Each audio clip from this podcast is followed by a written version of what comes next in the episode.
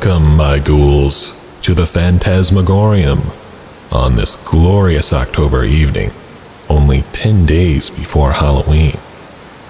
I am your host, the Creeper of Channel X.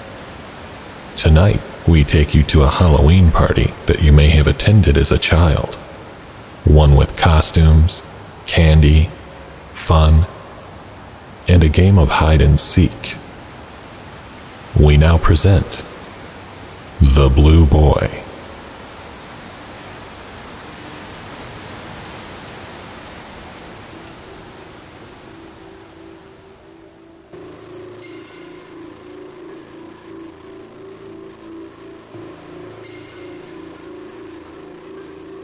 I always think of this story around Halloween. I was eight years old when it happened, but this story will stick with me forever. Told a lot of people about this, and the common opinion seems to be that it's either creepy as heck or total bullshit. I think that's just sad. As I said, when I was eight years old, I went to stay with some cousins up in the north of England in their farmhouse during the October half term. I was living off the buzz of feeling independent for the first time ever, since my parents were staying back in London and my cousins were a couple of years older 9, 11, and twin 13 year olds, and a lot more independent than I was. Now, I didn't know my dad's side of the family well, and I had only met them once before going to stay with them. However, I wasn't an awkward kid and made friends with everyone pretty easily. So my parents had no worries about me making friends with my cousins.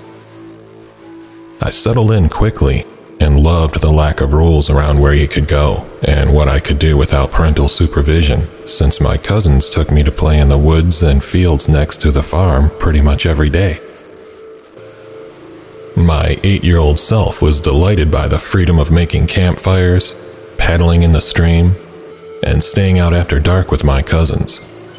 We got to watch horror movies that my parents wouldn't dream of letting me watch, and stay up way later than at home. Plus, we got to eat sweets and drink fizzy drinks whenever we wanted them. I felt like I was living the dream. If you can't tell, I remember having a thoroughly good time and was even too busy to even miss my parents all that much. I was also delighted to discover that every year, my cousins hosted a big Halloween party at the farmhouse, in which they and their parents had guests. Something I was particularly excited about, as my parents had never been that into Halloween at home. My cousins had invited around 25 kids between them as guests, making 30 kids, including the five of us, and their parents were having guests too. I remember the excitement of getting ready in our costumes with my cousins in the attic room of the farmhouse, eating ungodly amounts of sweets while admiring our spooky attire in the mirror. I was dressed in a slightly too big devil costume that had previously belonged to my cousins. Around a hundred guests arrived, from what I remember, and we found that my aunt and uncle had lit the huge garden with fairy lights since it was getting dark earlier as the clocks had gone back. At the Halloween party, I bobbed for apples, carved pumpkins, and played games with the other kids and had a pretty great time. I didn't know anybody other than my cousins, obviously, but as I said, I was an extrovert kid and was just happy to be there, so I excitedly chatted with everyone. When it was about twilight, all the kids decided to head to the woods to play a big game of hide and seek.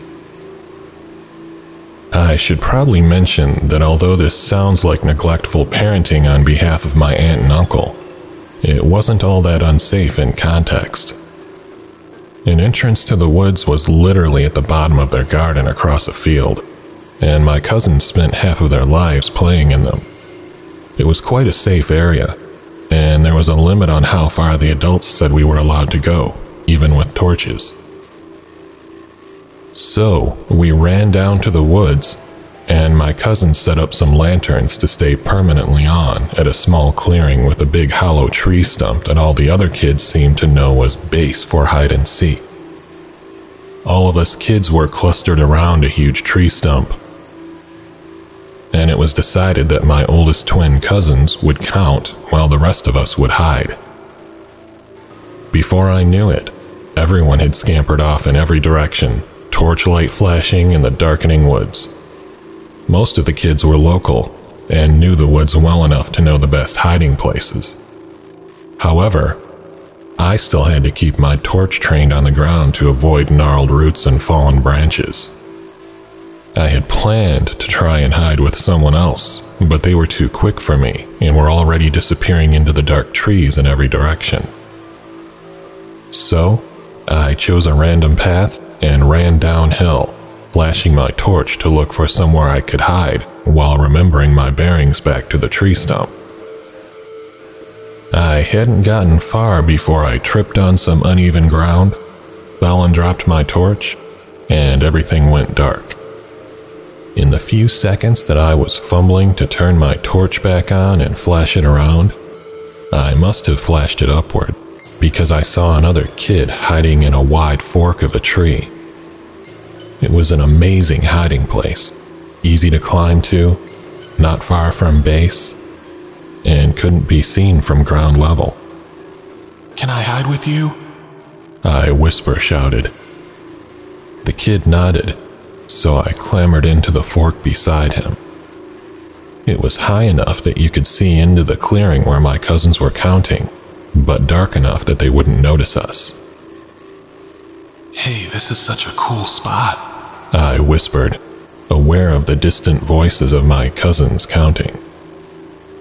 They were reaching the late 90s and would be seeking soon. Thank you. Yeah, I know, he said, turning to me and smiling shyly. I always come to this spot. Not a lot of people know about it, he said. I turned to look at his costume in the dim torchlight. What are you? A zombie? I said. It was a good costume. Pale bluish face powder and gaunt skeletal shadows drawn with SFX makeup to make him look like he was something out of The Walking Dead. I tried to be a zombie last year to go trick or treating, but my mom just drew some rubbish stitches on my neck and eyeliner and bought some Tesco zombie kit so it was nowhere near as good as yours. I said admiringly, and the kid just laughed. While we'd been talking, my cousins had begun to seek, and we heard squeals, giggles, and the sounds of running as people rushed to get back to the stump. Let's stay here for now, I said, my strategy being to wait a while, as our hiding place was so good that my cousins would walk out further into the woods, not expecting us to be so close to base and we could then run to home. While we watched everyone else tearing into the clearing, pursued by my cousins, we sat tight, waiting and talking in hushed voices until we were the last left.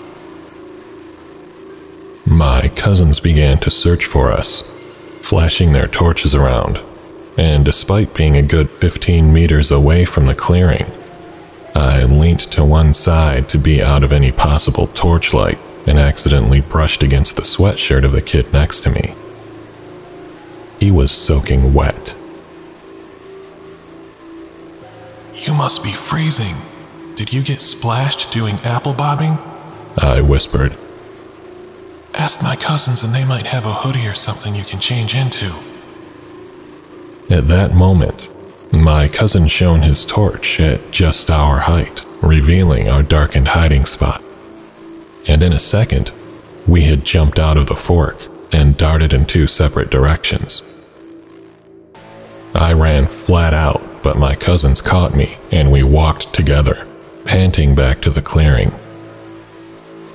Great hiding place. We didn't think to hide there because you can see it easily in the day. Your friend found it, I admitted, I sat down on a log by the tree stump with everyone else who had been standing and sitting around waiting. That's everyone, someone said.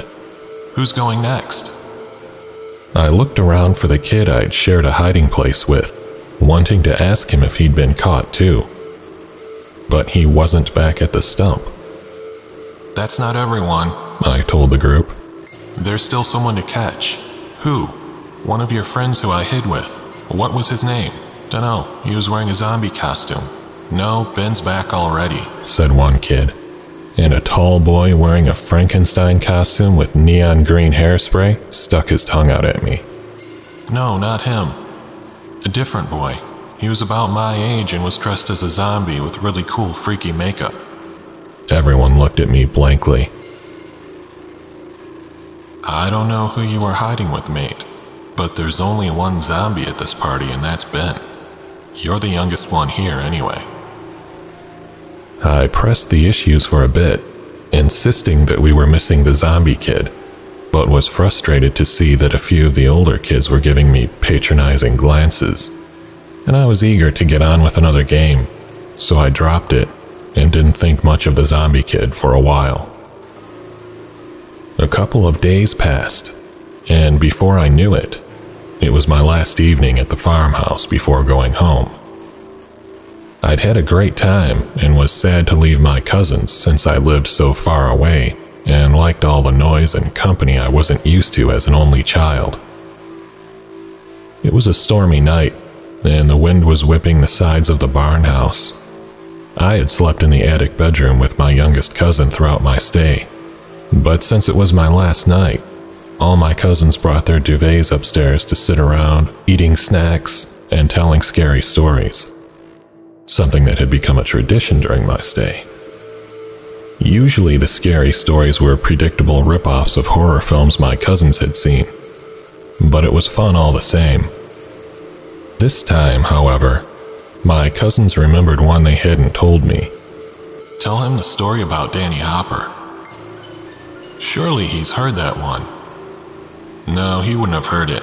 He's not from round here, and we haven't told him. Let's tell him. The difference between this one and all the others is this one is true. So, I sat with rapt attention in the flickering yellow glow of the electric light as my cousin began to tell the story. It was evident that my other cousins had heard this story many times before, and it was some kind of local legend in their small town.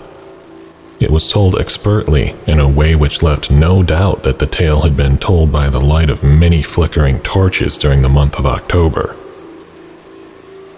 The story followed a boy that had once lived in the same large, old farmhouse that my cousins now owned. They explained that 20 or so years ago, the little boy had been playing alone in the woods just down the hill from their house. He had tripped and fallen into the murky and deceptively deep lake that was fed into the same stream we had often paddled in. Having been unable to swim and injured from his fall, he had struggled, but eventually drowned in the cold water, nobody having been around to help him. I sat in horrified silence as my cousins continued to depict how his body had to be dredged from the lake after his parents had searched for him for hours. But by the time they found him, he had turned blue in the freezing water. That happened on Halloween night 23 years ago. Finished my cousin with a satisfied expression at the horror stricken expression I must have been wearing. My cousins laughed at my extreme reaction to the very tame story compared to many of the others we'd heard. But, of course, I was not shocked into stunned silence by my cousin's storytelling ability, but rather the resounding feeling that my zombie friend had not been wearing a costume.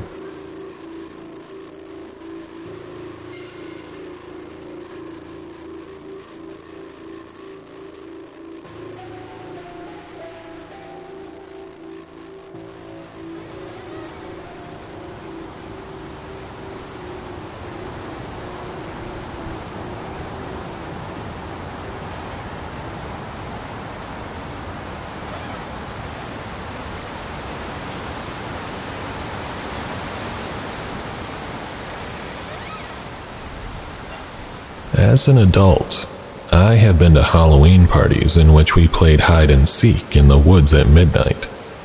However, it wasn't each other that we were seeking. Rather, bottles of alcohol that the wonderful party host had hidden before the guests arrived. The only spirits that found us that night were those out of the bottle. Until next time, stay out of the woods. But if you can't, and you see a blue boy hiding in a tree fork, be kind to him and offer him some of your candy.